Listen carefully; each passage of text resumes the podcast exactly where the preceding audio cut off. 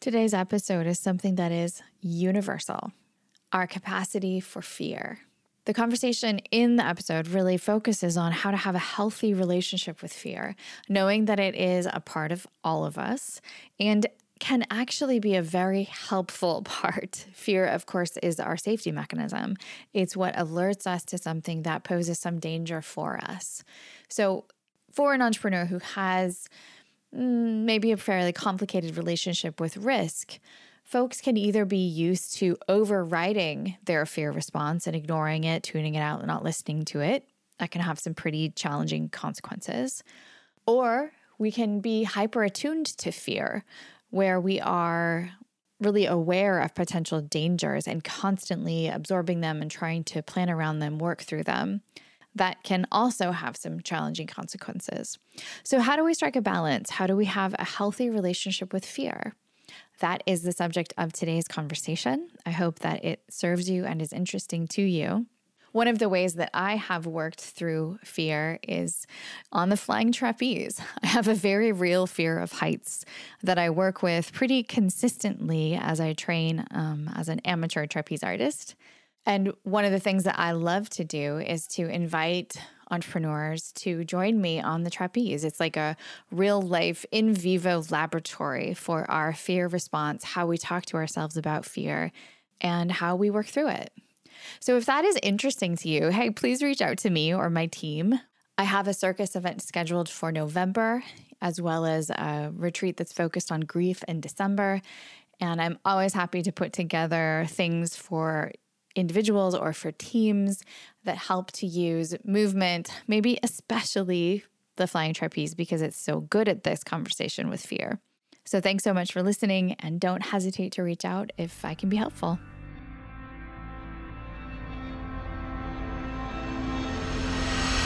Welcome to the Zen Founder Podcast. This is a place where we have conversations about mental health and entrepreneurship. We have a pretty broad conceptualization of what mental health means sometimes depression, anxiety, sometimes relationships or physical health. The goal here is to bring some calm into the crazy roller coaster of ups and downs that is life for many entrepreneurs. I'm your host, I'm Dr. Sherry Walling. I'm a clinical psychologist and an entrepreneur, married to an entrepreneur, live in the world of entrepreneurs, and I'm so pleased that you have joined us for this conversation. I am going to talk with you about how to have a better relationship with fear. A lot of entrepreneurs have a somewhat conflicted relationship with fear. Fear gets a bad rap. There's sort of this belief that if you have fear within you, if you live with fear, then you're maybe weak or not tough enough to be an entrepreneur. You are afraid of risk. And so maybe you don't quite have what it takes to lay it out on the line and accomplish amazing things. I don't think that's quite true. In fact, today I'm wearing my favorite fear related sweatshirt. You all have one, right? Some people read this as fearless, as in I am fearless. I actually read it as fearless. Fear is a part of us. It is a really important mechanism within our biology that helps to keep us safe, helps us be aware of danger, helps us know where we are at the edges of our competence, what is maybe safe or comfortable for us. So when we have a fear reaction in our bodies, it's usually accompanied by an elevated heart rate, maybe get a little sweaty, maybe a little hot, maybe your breath is faster.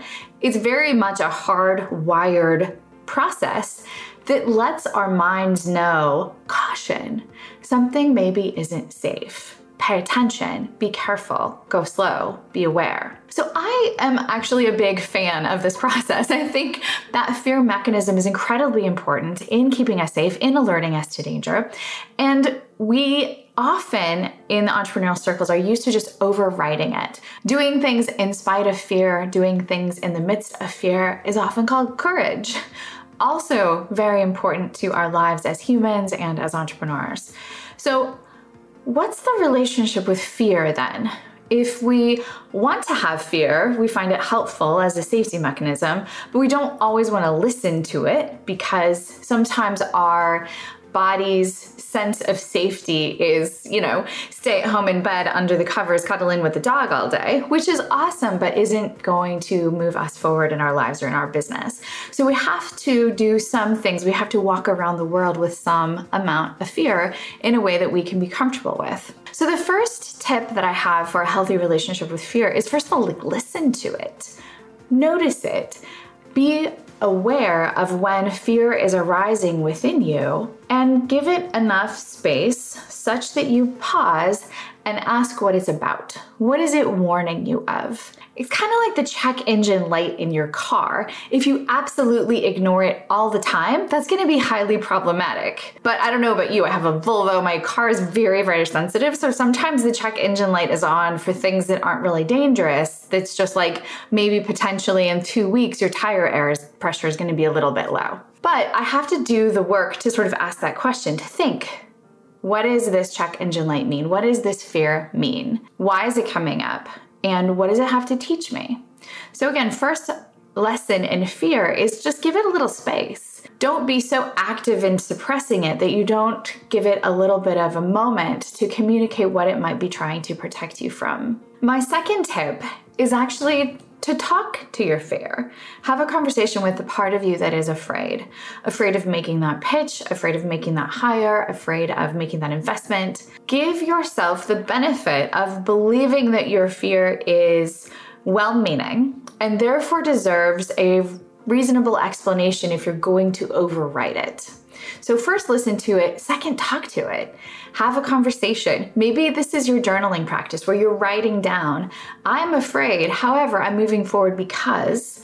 And then you list out the reasons that you think that though fear has helpful intentions, it is not going to have the final word in this particular decision. The third strategy or thing that is helpful in refining your relationship with fear is to help it be iterative. So, when you gather some new data, when you take a risk and it pans out, come back to your fear and remind your fear hey, I did this thing, I made this investment, I had this conversation, I fired this employee, I was scared of it, and look, it turned out okay. So when that happens, you're almost like you're an AI bot and you're refining your algorithm. You're coming back to the things that you were afraid of or to the fear response that happened inside of you, and you're making an adjustment. You're letting yourself know okay, maybe in the future we don't need to be so afraid of this kind of threat or this potential risk.